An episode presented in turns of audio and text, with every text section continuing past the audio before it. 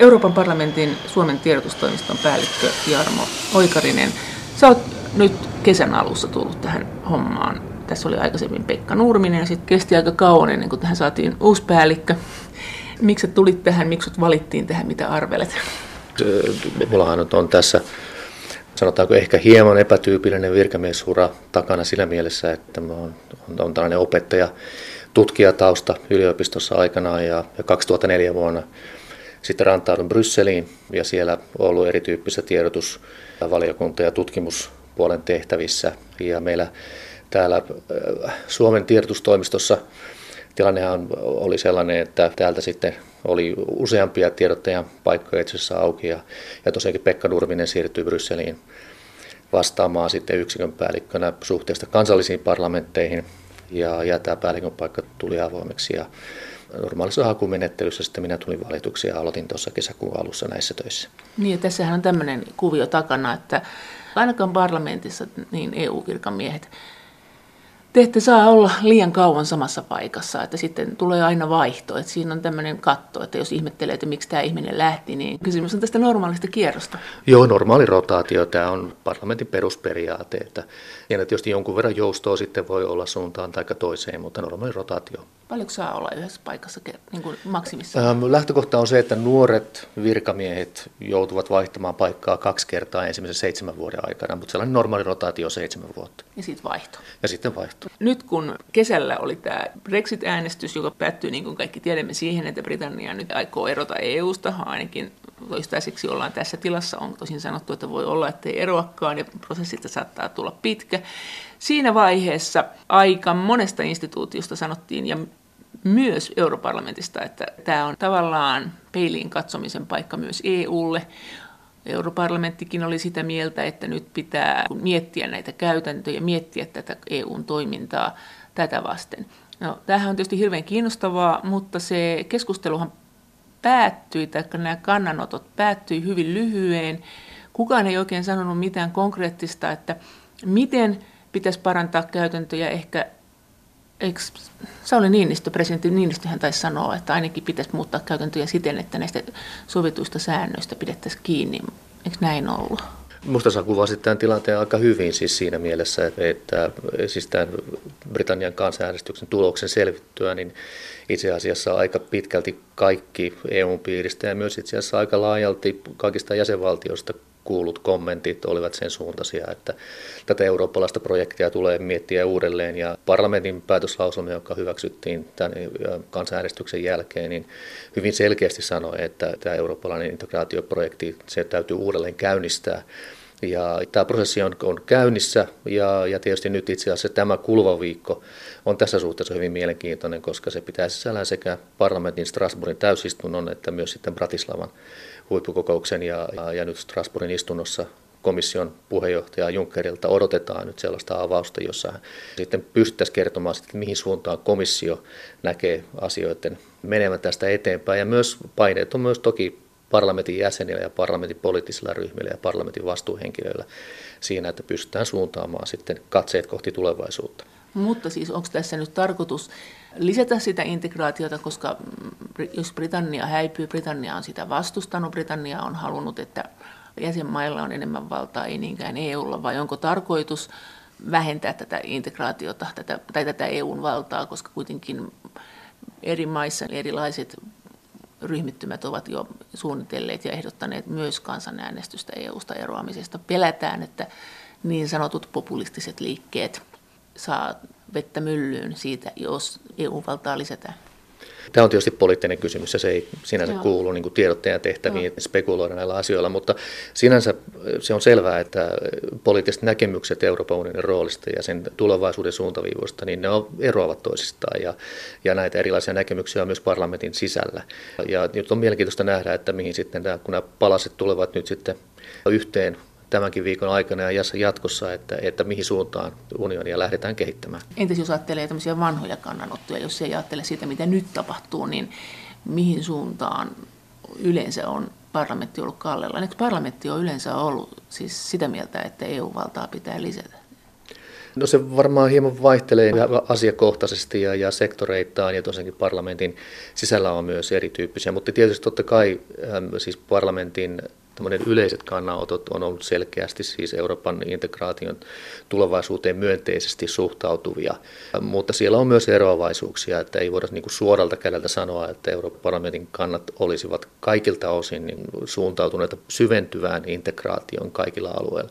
Mutta tosiaankin tietysti on sanottava näin, että isossa kuvassa voidaan sanoa, että Euroopan unionihan on jäsenvaltioiden itselleen luoma työkalu. Ja viime kädessä tietysti, jos puhutaan tällaisista isoista asioista, valtaoikeuksista, instituutioiden välisistä valtasuhteista, Euroopan unionin vallasta suhteessa jäsenvaltioiden valtaan, niin nämä, on viime kädessä sitten jäsenvaltioiden yhteisymmärryksen varassa ja he ovat tämän järjestelmän luoneet ja he pystyvät sitä myös muuttamaan, mutta tietysti instituutioilta odotetaan nyt myös ulostuloja ja kannanottoja ja, ja siinä mielessä tämä viikko on nyt mielenkiintoinen, koska se pitää sisällään myös tämän puheenjohtaja Junckerin puheen ja parlamentin keskustelun, että, että se kannan määrittely alkaa tällä viikolla mitä on tämän hetken nämä isot kysymykset, mitkä on parlamentilla tällä hetkellä pöydällä ja mitkä on nyt edessä tulevaisuudessa?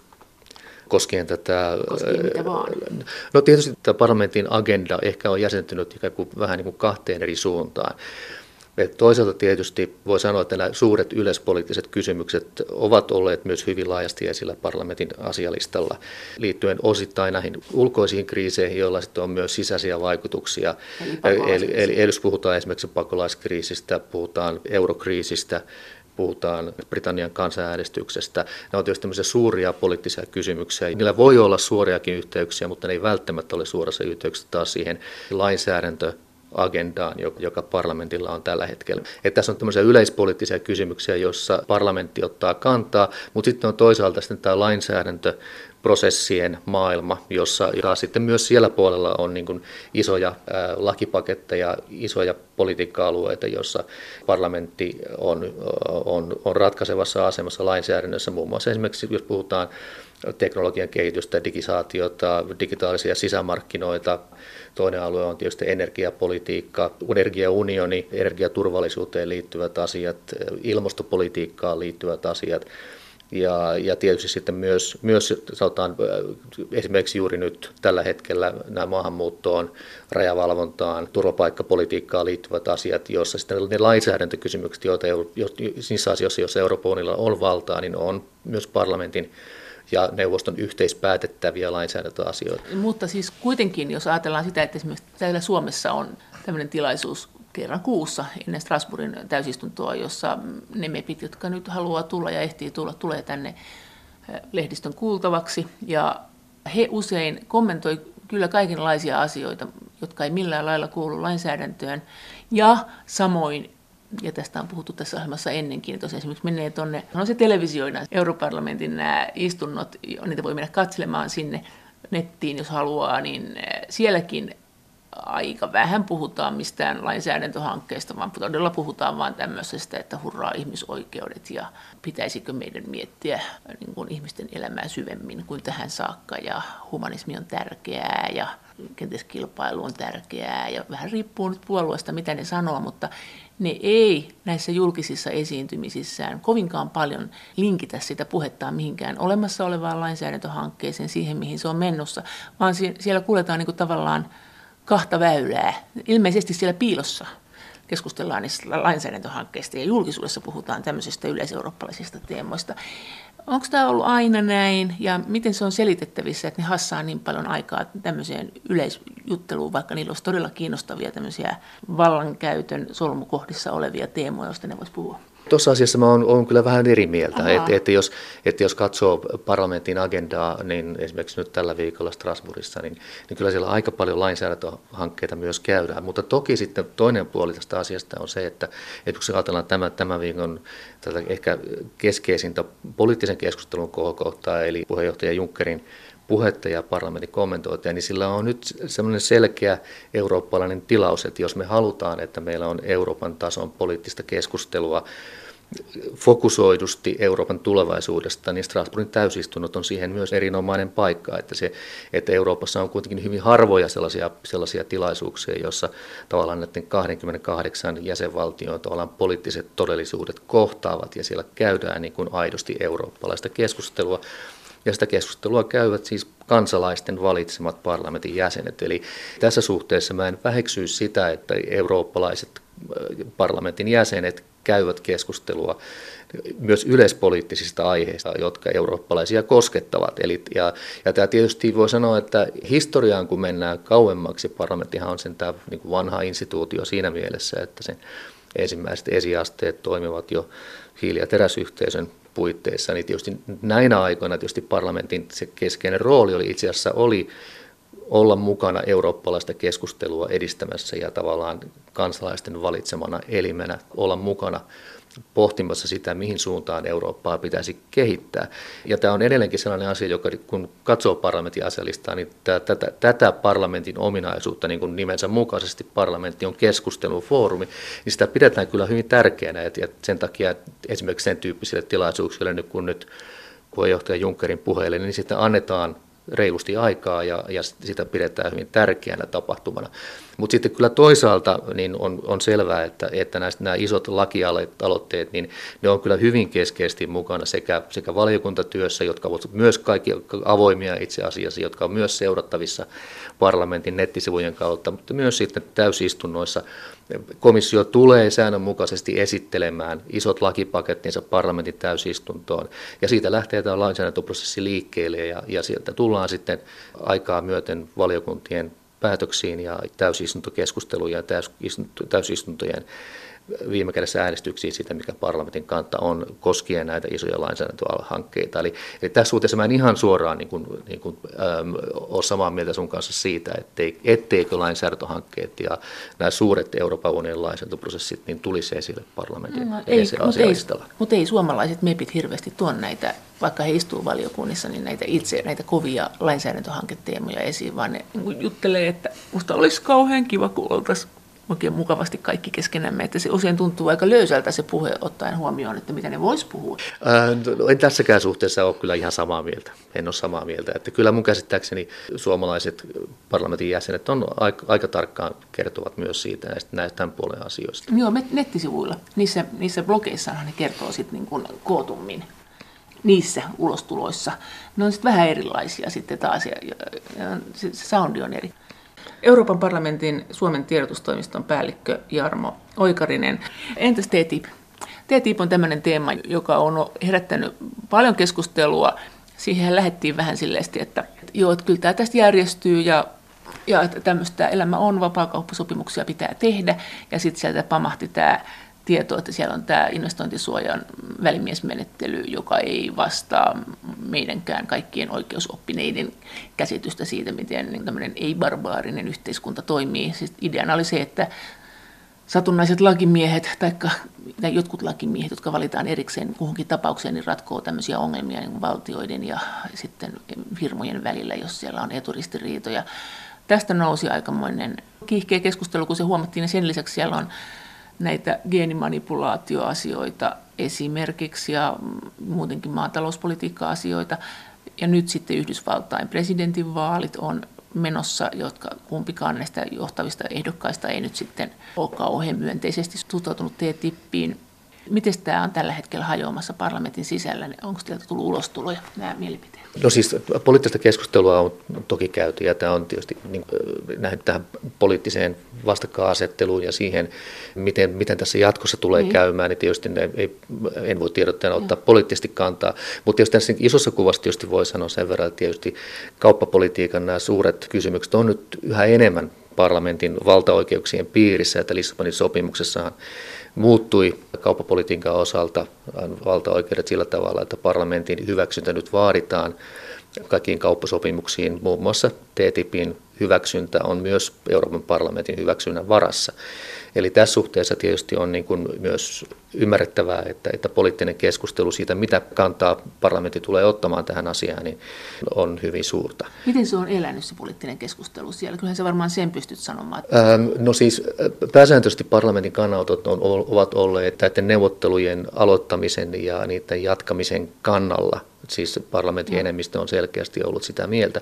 Mutta se, että mitä sisältöjä siellä sitten on yksittäisissä kohdissa, niin siellä on tietysti poliittista keskustelua käyty ja, ja siellä kannat myös niin kuin eroavat. Mutta eh, nyt tässä tietysti mielenkiintoiseksi tämän tulevan kehityksen tekee nyt se, että meillä on ratkaisuvaiheessa myös EU ja Kanadan välinen kauppasopimus, joka tulee nyt ikään kuin ennen tätä mahdollista TTIPin valmistumista jo parlamentin asialistalle. Itse asiassa kansainvälisen kaupan valiokunta äh, on tässä jo keskustellut tästä asiasta ja tässä suhteessa nyt on mielenkiintoista nähdä, että, että kuinka ne tietynlaiset periaatteelliset ratkaisut, jotka tehdään sitten tämän Kanadan sopimuksen suhteen, niin tuleeko ne vaikuttamaan siihen, miten TTIP-sopimus etenee. Mutta tietysti nyt tässä nyt viime aikoina on, on nähty hyvin korkean tason kannanottoja tähän TTIP-sopimukseen sekä puolesta että vastaan, että, että tässä vaiheessa on niin kuin vielä vaikea sanoa, että, että mihin suuntaan tämä sopimuksen neuvottelut etenee, ja niin kuin sanoikin, sanoit myös itse, niin myös Yhdysvalloissa nämä kannanotot presidentinvaaliehdokkaiden kohdalta tietysti nostaa kysymyksiä esille. Plus, että se, että nyt on todettu, että se Kanadan sopimus vaatii hyväksynnän kaikilta jäsenmailta. Yksikin jäsenmaa pystyy sen torppaamaan, jolloin tavallaan se, se veto-oikeus siellä tulee muuttamaan tämän pelin aika lailla. Joo, siis tässä nyt oli, on, siis tämä Kanadan sopimus on ollut mielenkiintoinen, no. mielenkiintoinen sopimus myös siinä mielessä, että onko kuinka pitkälti tämän tyyppiset kauppasopimukset, jotka on huomattavasti laajempia kuin puhtaasti kauppasopimuksia, ovatko tavallaan nämä komission yksinomaisen neuvotteluvallan ja tavallaan EUn yksinomaisen kompetenssialaisia, vai onko ne niin sanotusti mixed agreements, eli tavallaan toimivalta on jaettu EUn ja jäsenvaltioiden välillä. Ja nyt komissiohan tämän, tämän Kanadan sopimuksen kohdalla teki nyt sen ratkaisun, että he, he, heidän mukaansa tämä nyt koskee sekä jäsen, EUta että jäsenvaltioiden valtaoikeuksia, ja sen takia, niin kuin sanoit, niin tämä sopimus tuli sitten myös kansallisten päätöksentekijöiden ratifioitavaksi ja, ja myös kansallisten parlamenttien käsit, se, käsittely. Eli se vaatisi yksimielisen hyväksynnän kaikilta jäsenvaltioilta, ei kai kukaan jäsenvaltio voisi siitä pois jäädä. Periaatteessa, jos näin menee, tässä nyt on tietysti vielä, että oli tämä komission näkemys asiasta ja, ja tässä on nyt sitten vielä mahdollista, että tässä käydään tällaista juridista keskustelua siitä, että olivatko ne perusteet, joita komissio käytti tässä tulkinnassaan nyt sitten kaikkien mielestä niin kuin ne samat ja oikeat, mutta tässä on tämmöinen mielenkiintoinen periaatteellinen poliittinen keskustelu nyt käynnissä siitä, että, että millä perusteilla tällaiset laajennetut kauppasopimukset sitten ovat myös jäsenvaltioiden ratifioitavissa ja, ja myös menevät kansallisten parlamenttien käsittelyyn ennen kuin ne, kun ne ovat virallisesti vahvistettuja. Mutta jos näin kävisi, että esimerkiksi Malta tai Suomi tai joku ei allekirjoittaisi tätä, niin kaataisiko se koko sopimuksen? No periaatteessa kyseessä on siis unionin ja, ja kolmannen maan välinen ja. sopimus, eli silloin se ratifiointi tarkoittaa sitten, jos, jos se tapahtuu myös kansallis, kansallisella tasolla, niin se tarkoittaa sitten, että jokaisen EU-jäsenvaltion täytyy se ratifioida. Ja muuten se kaatuu. Näin mun käsittääkseni tilanne on juuri näin. Euroopan parlamentin Suomen tiedotustoimiston päällikkö Jarmo Oikarinen. Miten tämmöinen kysymys, kun tässä Brexit-vaiheessahan parlamentissakin oltiin sitä mieltä, että Britannian parlamentaarikkojen olisi nyt syytä lähteä parlamentista. Ja heidän valiokuntapaikkojaankin jo kyseenalaistettiin. Mikä se tilanne heillä on tällä hetkellä siellä parlamentissa? No tässä on tietysti kaksi erilaista puolta. Tietysti nyt ensinnäkin se on sanottu on tämä juridinen puoli, eli toistaiseksi Iso-Britannia on Euroopan unionin jäsen, ja niin kauan kuin Euro- Britannia on Euroopan unionin jäsen, niin silloin Euroopan unionin perussopimusten mukaisesti parlamentti toimii ja, ja, britti, britti, ja britti, brittijäsenet ovat mukana parlamentin toiminnassa ihan normaalistatuksella. Eli tämä on tämä juridinen puoli, mutta sitten tietysti parlamentin sääntöjen ja tämmöisten muodollisten asioiden lisäksi tietysti on, parlamentti on poliittinen elin ja, ja tietysti samalla tavalla kuin tietysti voi arvioida, että Britannian asema voi poliittisella tasolla tietysti muuttua johtuen siitä, että EU-eron neuvotteluprosessi lähtee käyntiin, niin muutoksia voi olla myös brittiedustajien asemassa parlamentissa. Onko ollut jo konkreettisesti? Tässä suhteessa jos semmoinen ensimmäinen ehkä isompi kysymys nousee esille varmasti tässä ensi vuoden alussa, jolloin tulee tämä niin sanottu puolivälin tarkistus parlamentin vastuupaikkojen suhteen ja, ja valitaan puhemiehistö ja valitaan valiokuntien puheenjohtajisto ja, ja niin poispäin. Ja siellä näkee sitten ikään kuin ensimmäistä kertaa sitten sen oikein laajassa mittakaavassa, että onko brittiedustajien asema niin kuin poliittisella tasolla muuttunut. Onko vielä muuttunut mitenkään konkreettisesti? No ehkä on vähän liian aikaista sanoa näin, mutta että tässä tietysti jo syksyn aikana tietysti tullaan uusiin lainsäädäntöaloitteisiin nimittämään poliittiset esittelijät ja, ja siellä voidaan sitten nähdä se, että onko tämä mahdollista kansanäänestys vaikuttanut brittiedustajien asemaan sitten siinä, että kuinka poliittiset ryhmät keskuudestaan valitsee näihin keskeisiin lainsäädäntöaloitteisiin esittelijöitä. Minkälaista periaatteellista keskustelua tästä on käyty? Tähän näyttää hyvin rumalta. Sekin näytti hyvin rumalta, kun siellä huudettiin, että brittiedustajien pitää nyt lähteä välittömästi pois. Että miten niin, että jäsenmaksut kelpaa, mutta äänivalta ei. Ähm, no siis mä en tästä lähde ottamaan kantaa siis siihen, siihen keskusteluun. Näin. No siis sanotaan, että siis parlamentissa käydään monenlaista keskustelua toki, että sana on vapaa ja siellä on hyvin erilaisia näkemyksiä, mutta, mutta sanotaan, että näin virallisella tasolla parlamentti ei tämän tyyppisiä muutoksia ole hyväksynyt. Eli tavallaan siis edelleenkin tilanne on se, että mitään tällaista niin kuin yleistä poliittista linjanvetoa ei ole tehty siitä, että brittiedustajien asema olisi muuttunut. Eikä saisikaan muuttua. Luuletko, että siitä nousee kaplakka, jos heiltä vedetään näitä esittelijän paikkoja, tai sitten tässä puolivälitarkastuksessa tämmöisiä isompia hommia niin pois Britannian edustajilta niin suuremmassa määrin? Nämä on poliittisia kysymyksiä, Joo. että ne on poliittisten päätöksentekijöiden käsissä. Miten tämä sitten, kun periaatteessa Britannian edustajien valta on siihen pisteeseen saakka ihan samanlainen kuin mitä se on nytkin, siis siihen pisteeseen saakka, kun Britannia eroo, niin miten sitten kun ruvetaan käymään sen artikla 50 mukaisia jäsenyydestä eroamisneuvotteluja, niin mikä silloin on parlamenttihan on varmaan siinäkin osallisena. Voiko nämä brittiedustajat olla juridisesti osallisena näihin neuvotteluihin, joita käydään heidän eroamisestaan ja miten näitä nyt sitten järjestellään, näitä asioita. Siellähän on kaiken maailman maksatuksia ja mitä stipendiaattien paikkoja ja eläkeasioita, niin voiko se olla siinä mukana? Sanotaanko, että silloin kun puhutaan, varmaan kun puhutaan siis muodollista päätöksenteosta, Joo. niin äh, niin kauan kuin Britannia on jäsen, niin Britannia on jäsen. Ja neuvottelee myös itsensä kanssa silloin. Äh, mutta, mutta, mutta siis silloin kun puhutaan taas sitten sanotaan siitä, tällä poliittisen tason päätöksenteosta, niin silloin, joka, joka tavallaan ei koske esimerkiksi tämmöisiä lainsäädäntöhankkeita, vaan jotakin erityyppistä politiikkaa, niin kyllä ollaan tietysti nähty muiden instituutioiden kohdalla, että välttämättä, että nämä 27 jäsenmaalta esimerkiksi voivat pitää omia kokouksia ilman Britannian läsnäoloa, että en pidä sitä mahdottomana, että jonkin tyyppisiä kokouksia pidetään myös myös niin kuin muuten, mutta näin niin kuin voi sanoa, että virallisen päätöksenteon osalta tietysti tilanne on se, että niin kauan kuin Britannia on jäsen, niin Britannialla on, on parlamentin jäseniä Euroopan parlamentissa ja he kuuluvat siihen päätöksentekokoneistoon täysivaltaisena miten, jäseninä. Miten muita käytännön seurauksia tästä tulee? Tietysti se seuraus on nyt edessä, että Britannian jäsenmaksuosuus poistuu. Siis se tulee vaikuttamaan parlamentin toimintaan siten, että EU tulee saamaan vähemmän rahaa parlamentinkin pyörittämiseen, plus että jos nämä MEPit poistuu, niin sekin vaikuttaa, tarvitaan vähemmän toimistotilaa. Aiotaanko muille maille antaa nämä parlamenttipaikat, mitkä jää yli, että parlamentti pysyy samansuuruisena vai tuleeko se kutistumaan, miten voisi tietysti olettaa, että tulee, koska rahaakin on vähemmän, vai minkälaisia keskusteluja tästä on käyttää, onko tässä joku sääntö, jota nyt noudatetaan? No siis parlamentin äh, keskeiset valtaoikeudet ja parlamentin koostumus on tietysti määritelty perussopimuksissa. Eli siinä mielessä, jos tällaisia suuria muutoksia on tulossa esimerkiksi paikkamäärään tai siihen, miten paikat jaetaan jäsenvaltioiden välillä, niin ne tullaan sitten tekemään joko perussopimustasolla tai sitten säännöstöä muuttamalla alempitasoisella lainsäädännöllä niin, että ennen seuraavia parlamenttivaaleja, jos ja kun Britannian ero on siinä vaiheessa jo varmaa. Mutta tietysti mahdollistahan tietysti on myöskin se tietysti tässä vaiheessa, että syystä tai toisesta jäsenyys, eroamisneuvottelut ja pitkittyvät ja joudutaan sellaiseenkin tilanteeseen, että miettimään, että kuinka parlamenttivaalit sitten 2019 järjestetään mahdollisesti Britanniassa.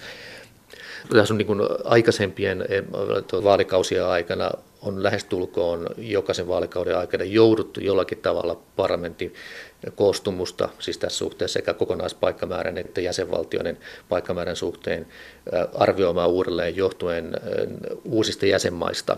Ja tässä suhteessa tämä tilanne ei, ei ole erikoinen, vaikka nyt tietysti tässä tapauksessa kysymys on siitä, että yksi jäsenvaltio todennäköisesti sitten jättäytyy Euroopan unionin ulkopuolelle ja, ja siinä mielessä myös meppejä tästä maasta ei tulla tulta sinä jatkossa valitsemaan.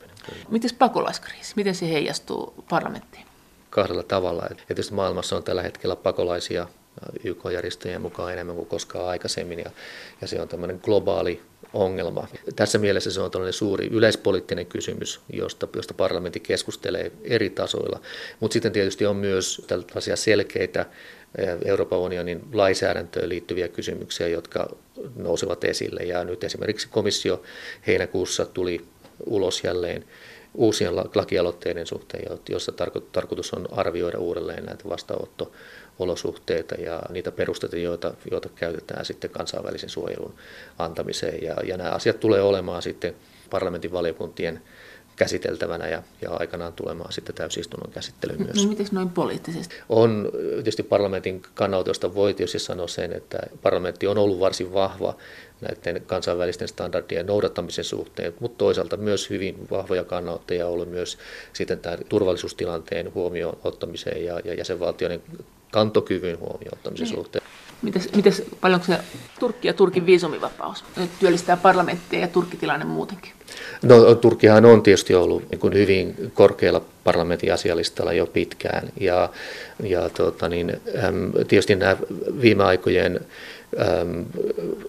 tilanteet, tilanteiden muutokset Turkissa on, on sitten entisestään nostaneet tietysti Turkkipolitiikan merkitystä myös parlamentin asialistalla, että, että Turkista on keskusteltu laajalti ulkoasianvaliokunnan kokouksessa jo tänä syksynä ja parlamentin puhemies on käynyt keskusteluja Turkissa Turkin presidentin kanssa ja, ja tässä suhteessa tietysti parlamentti on niin keskeisessä asemassa, koska sitten tämä mahdollinen viisumivapaus tulee sitten aikanaan parlamentin käsittelyyn myös. Ja siellä on taas kerran niin kuin vähän erilaisia näkemyksiä esitetty eri poliittisten ryhmien puolesta, mutta semmoinen päälinja on ollut se, että Turkin tulisi täyttää viisumivapauden vaatimukset jotka on asetettu ennen kuin, ennen kuin päätöksiä tässä, tässä asiassa voidaan tehdä. Mutta entä Euroopan parlamentin poliittiset voimasuhteet tällä vaalikaudella? Euroopan parlamentin Suomen tiedotustoimiston päällikkö Jarmo Oikarinen. Siis parlamentin voimasuhteessa tietysti tapahtuu niin jonkun verran muutoksia sillä tavalla, että, että keskusta-oikeiston EPP-ryhmä on edelleenkin suurin, mutta tämä keskusta-vasemmiston SND, eli sosialisti, sosiaalidemokraattien ryhmä, on aika lähellä sitä, eli verrattuna tähän edelliseen parlamenttikauteen, niin nämä kaksi suurta ryhmää on nyt lähempänä toisiaan. Ja tästä muutoksia tapahtuu myös sillä tavalla, että konservatiivien ryhmä, jossa myös on mukana brittikonservatiivit, on nyt kolmanneksi suuri ryhmä, ja liberaalit ovat sitten neljänneksi suuri ryhmä. Eli tästä, tässä tapahtui myös muutos näiden kahden välillä. Eli siinä mielessä tällaisia muutoksia tietysti oli, ja tietysti totta kai myös sitten siellä, siellä parlamentissa myös näiden euroskeptisten ryhmien merkitys muuttui ja, ja näitä, näitä EU kriittisesti suuntautuneita on aikaisempaa enemmän, mutta ne tavallaan suhteessa näihin suurimpiin ryhmiin ovat kuitenkin varsin pieni.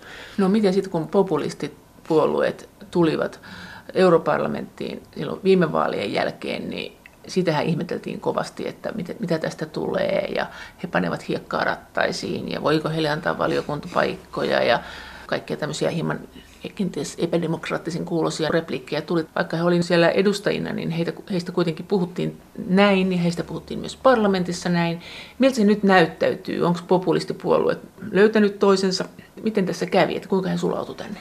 No voi sanoa näin, että tietysti sikäli kun kansalliset poliittiset puolueet muodostaa Euroopan parlamenttiin poliittisia ryhmiä, niin he saavat ne samat oikeudet kokonsa perusteella jotka, jotka kuuluu myös muille poliittisille ryhmille. Että siinä on omat kriteerinsä, mutta tavallaan heitä kohdellaan tietysti parlamentin sääntöjen mukaan samalla tavalla. Mutta mut tietysti, mut sitten, mut sitten, mut sitten toinen puoli on tietysti se, että tietysti sitten kun puhutaan näistä parlamentin vastuupaikoista, niin silloin viime kädessä parlamentti äänestää niistä vastuupaikkojen saamisista ja ne on poliittisia päätöksiä ja silloin tietysti kysymys on myös poliittisesta luottamuksesta ja, ja tässä on niin kuin kaksi eri asiaa, jotka, jotka on hyvä niin kuin erottaa toisistaan. Että on niitä asioita, jotka, jotka tulee poliittisille ryhmille ikään kuin sääntöjen mukaan ja toiset taas, jotka on taas tällaisia poliittisia vastuutehtäviä, joissa viime kädessä päätös on, riippuu siitä poliittisesta luottamuksesta, joka sitten parlamentissa on, että, että Tämä koskee sekä yhtä hyvin siis puhemiehistön valintaa kuin valiokuntien puheenjohtajuuksia ja niin poispäin. Ne on viime kädessä poliittisten ryhmien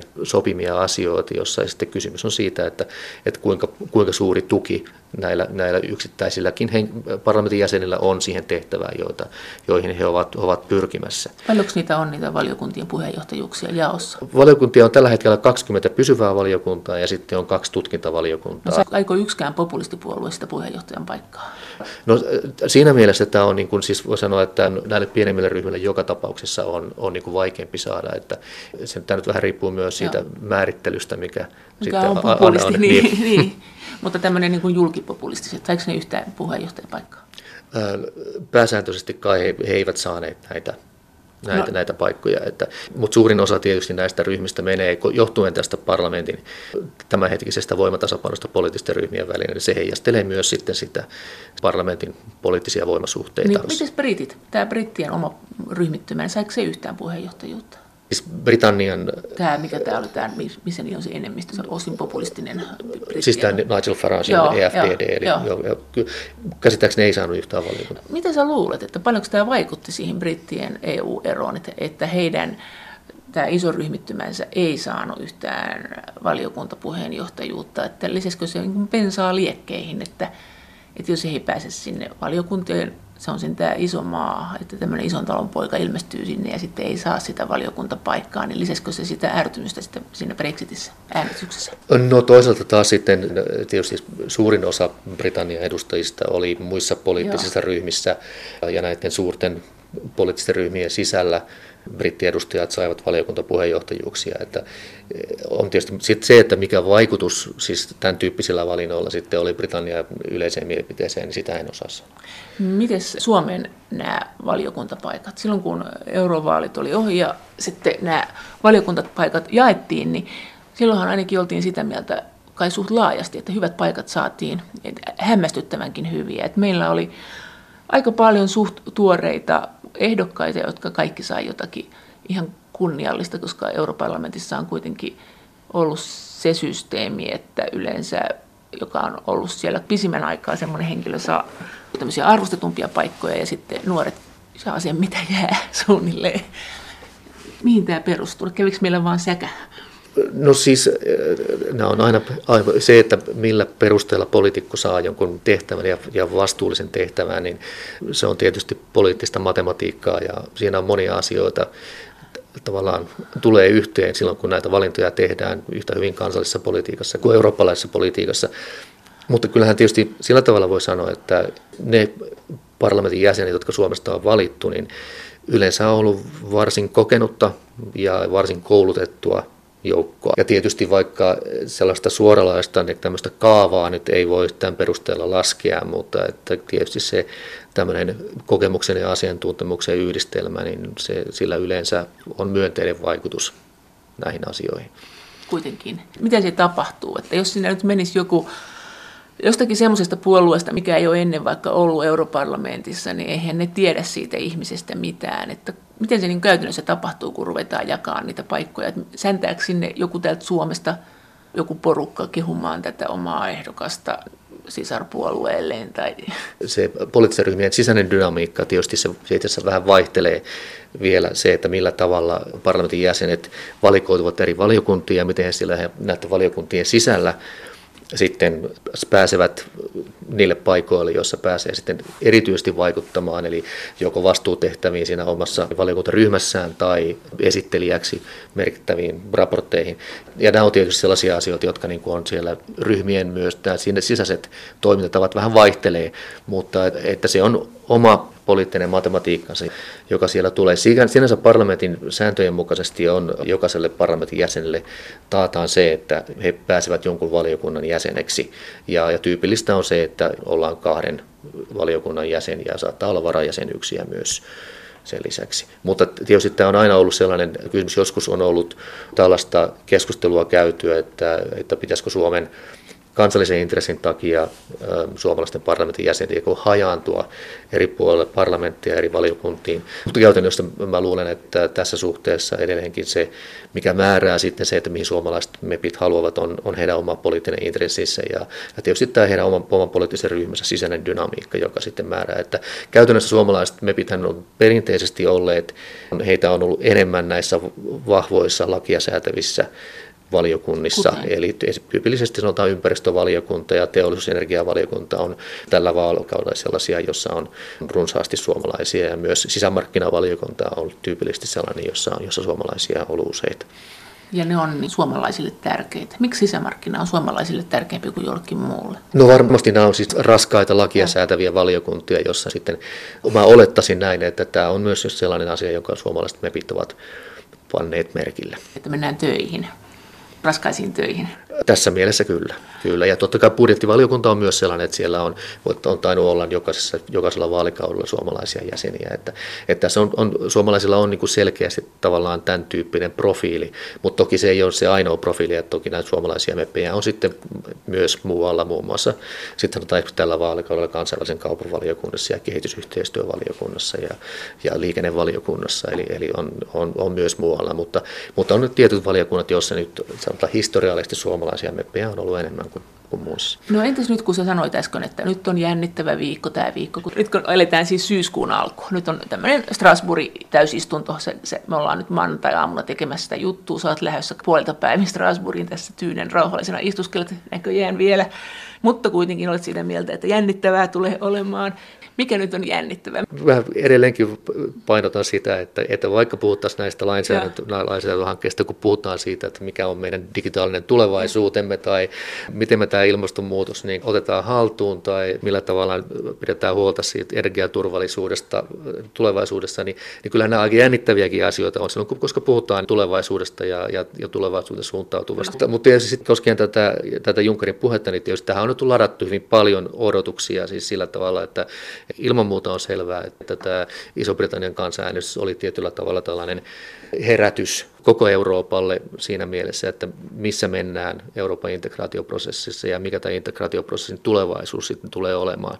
Kyllä nyt tietysti odotetaan, että Juncker tulee sitten esiin. Mitä se voi sanoa tai mitä se ei voi sanoa? Mitä yleensä jännitetään? Tästähän on kyllä puhuttu, että tämä puhe on tulossa, mutta mitkä ne on ne kiinnostavimmat teemat siellä? Eihän hän voi oikein sanoa mitään muuta kuin, että tässä nyt ponnistellaan paremman Euroopan puolesta. Että onko kysymys siitä, että onko hän sitä mieltä, että lisää integraatiota, että näin hoidamme näpsäkästi EU-asiat, vai onko hän sitä mieltä, että nyt vähennetään integraatiota, ettei populistiset puolueet saa lisää voimaa ja hajota koko EUta. No, tässähän sanottiin aika hyvin jo tätä jännitystä loit sitten tavallaan siis siitä, että siis kaikki odotamme sitä, että, että mi, mitä poliittiset päättäjät tässä tilanteessa sitten, mihin suuntaan he ovat lähdössä viemään, että, että jäsenvaltioiden johdon tasolta on tullut erityyppisiä näkemyksiä. Tietysti komission puheenjohtajalta nyt odotetaan tiety, tietyllä tavalla sitä, että miltä sitten komission näkökulmasta näyttää, että mihin suuntaan nyt voitaisiin mennä.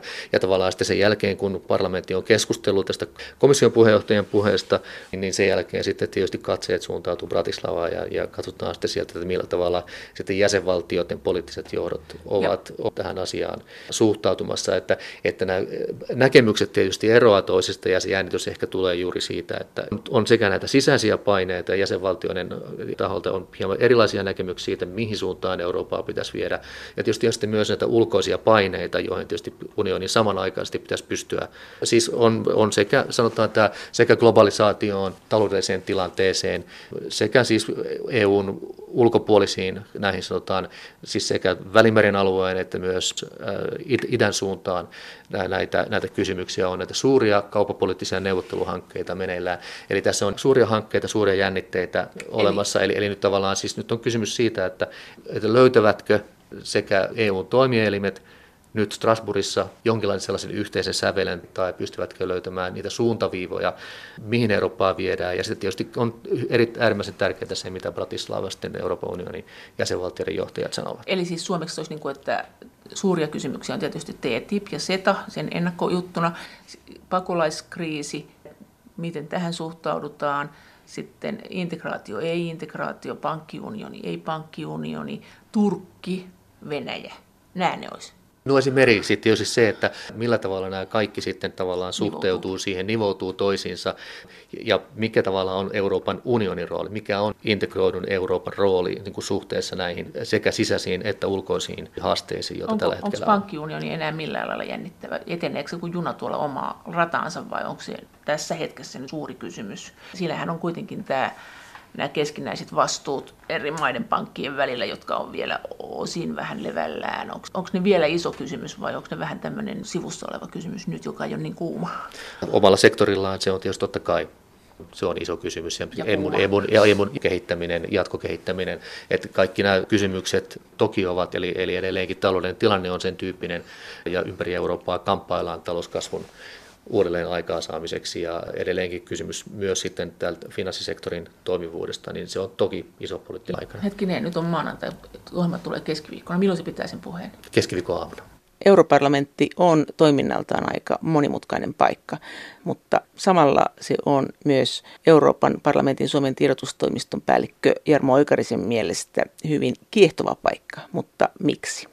Se, mikä edelleenkin mua niin kiehtoo Euroopan parlamentissa, on nimenomaan siis se, että, että siellä on 28 eurooppalaisen valtion poliittista todellisuutta läsnä niissä keskusteluissa ja siinä päätöksenteossa, joka parlamentissa tapahtuu. Ja tavallaan, että se, se, että se päätöksenteko on monimutkaista ja kompleksista, niin se on tietysti itsestään selvää, mutta että se instituutio kuitenkin toimii ja siellä on ne mekanismit olemassa, joilla päätöksiä pystytään tekemään ja meillä on sellainen Eurooppa olemassa, jossa edelleenkin nämä 28 jäsenvaltion kansalaisten valitsemat edustajat voi keskustella asioista analyyttisesti, niin vaikeistakin asioista ja myös niistä asioista, joissa kansalliset intressit usein saattaa mennä hyvinkin paljon ristiin. Eli sellainen tietynlainen tavallaan tulevaisuuteen suuntautuva usko siitä, että yhteisesti voidaan päättää asioista myös Euroopan tasolla. Se on ehkä se sellainen edelleenkin semmoinen päällimmäinen kuva, joka mun työssä on, on keskeisenä. No, muuttuisiko se keskustelu jäntevämmäksi, jos nämä edustajat valittaisiin suoraan parlamenteista. Et esimerkiksi meillä kansanedustajat valitsisivat keskenäisen tyypin, jolle nakitetaan tämä parlamentaarikon homma nyt sitten – tulisiko siitä jotenkin jäntevämpää vai menetettäisikö siinä jotakin. Et kuitenkinhan esimerkiksi on olemassa listavaaleja monissa maissa, joissa tavallaan tämä sama porukka hyvinkin kiinteästi on yhdessä ja meillä tavallaan pääsee ohitse tämmöisen kansanedustuslaitoksen helpommin koska meillä ei ole listavaaleja, millä voi kuka vaan päästä, eikä ne puolueiden suosikit. Muissa maissa usein puolueiden ne suosikit pääsee sekä kansanedustajiksi että europarlamentaarikoksi, koska he on siellä listan päällä, josta niitä ruvetaan napsimaan niitä edustajia sitä mukaan, kun ääniä saadaan. No näistä siis parlamentin perusluonteesta tietysti on käyty paljon keskustelua tässä vuosien varrella ja lähtökohtaa oli silloin aikanaan vuonna 1979, jolloin ensimmäistä kertaa parlamenttia sitä alettiin valitsemaan suorilla vaaleilla se, että tarvittiin ikään kuin täyspäiväinen parlamentti seuraamaan, valvomaan muiden instituutioiden toimintaa. Ja sitten tietysti siinä vaiheessa, sitten kun parlamentti on saanut enemmän lainsäädäntövaltaa ja valtaa kansallisten sopimusten hyväksymisestä tavallaan siis se, että se kyky olla paikalla, kyky seurata päivittäin sitä poliittista tapahtumaa ja prosessien kulkua on ollut niin keskeinen, että, että tämä nykymuotoinen parlamentti on katsottu sen niin kuin järkeväksi. Ja, että jos lähdetään sitä vuodesta 1979 seuraamaan näitä eri perussopimusneuvotteluja, joissa jäsenvaltiot ovat sitten miettineet sitä, että mihin suuntaan EUn valtaoikeuksia muutetaan ja miten instituutioiden välisiä valtaoikeuksia muutetaan, niin siinä mielessä voi sanoa, että parlamentilla on vain niin annettu enemmän valtaa ja sen roolia on vahvistettu. Mutta tietysti toinen iso trendi tietysti on ollut myös sitten se, että EUn kytkentää kansallisiin parlamentteihin on myös pyritty vahvistamaan tässä viimeisessä perussopimusmuutoksissa. Ja tässä on ikään kuin tällaisesta tasapainottelusta kysymys. Ja tietysti se, että minkälainen rooli sitten kansalliselle parlamentille jatkossa annettaisiin tai muutettaisiin kautta parlamentin valintatapaa, että se olisi tavallaan jollakin tavalla kytkennässä kansallisiin parlamentteihin. Niin tämä on tietysti tämmöinen suuren luokan perussopimus kysymys, joka, jota on vaikea sanoa. Toinen asia tietysti sitten on tämä, mistä mainitsit, eli tämä Suomen oman vaalijärjestelmän luonne. Periaatteessa Suomihan voi sitten valita itse sen, että millä tavalla Euroopan parlamentin vaalit tietyssä no. yhteisessä puitteissa sitten järjestetään. Ja muun muassa tämä listavaalikysymys on tietysti Suomen itse ratkaistavissa niin, ole. Se on ole. harvinainen, että ei ole listavaaleja.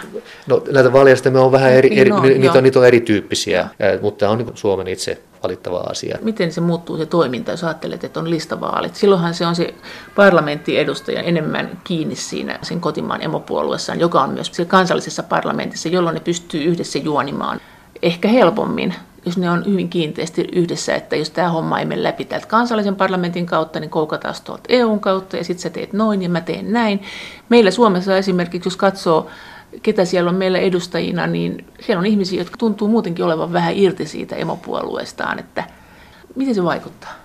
Sitä minun on vaikea lähteä spekuloimaan tässä, mutta tietysti noin, niin kun, jos katsoo tätä suomalaisten parlamentin no. jäsenten profiilia, no. niin kyllä siellä toisaalta siellä on siis hyvin siis kokenutta on, on. korkeissa asemissa omissa puolueissa. Mutta... Se, että vaikuttaisiko tämä vaalijärjestelmän muuttaminen Suomessa sitten tähän suuntaan, niin sitä minun on vaikea arvioida. Näin sanoi Euroopan parlamentin Suomen tiedotustoimiston päällikkö Jarmo Oikarinen. Kiitos teille viesteistä ja kommenteista. Kaikki viestit näistä EU-asioista ovat aina erittäin tervetulleita ja niitä voi lähettää esimerkiksi sähköpostiosoitteeseen maija.elonheimo.yle.fi ja sen lisäksi me voimme ohjelman aikana keskustella näistä asioista yhdessä edelleen kanavan lähetysikkunassa.